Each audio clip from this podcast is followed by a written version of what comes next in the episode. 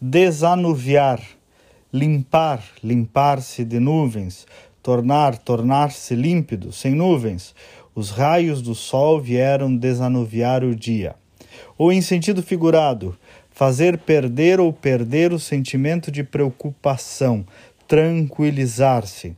É a definição, senhoras e senhores, do dicionário para o que aconteceu no céu da política brasileira nessa primeira semana com o novo comando da Câmara e do Senado sem Rodrigo Maia.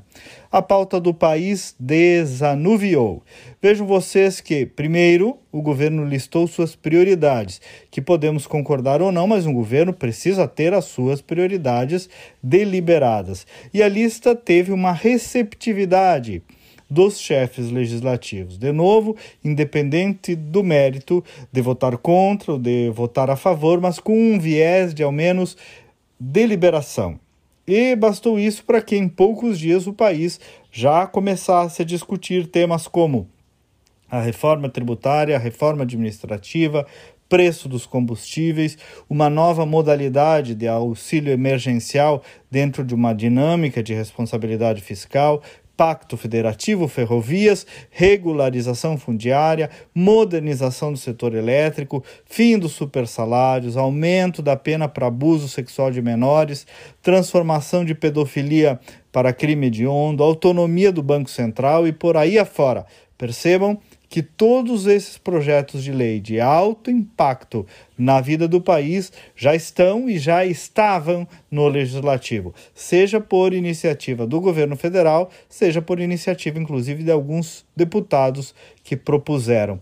E num viés autocrático em que o presidente das casas tem alto poder sobre o que vai ou não à votação, tudo vinha sendo cozinhado ou por um revanchismo, ou por uma inabilidade, da inclusive das duas partes, tanto o governo quanto do, dos líderes do Congresso. Enfim, por tudo menos pelo interesse público.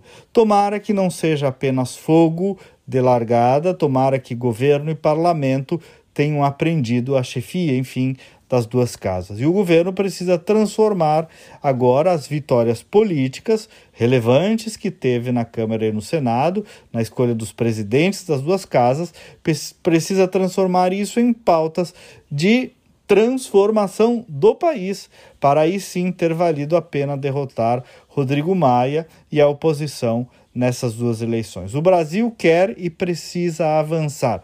Esse país maravilhoso, cheio de potencial, tem tudo para voar mais alto. Bom dia e até amanhã.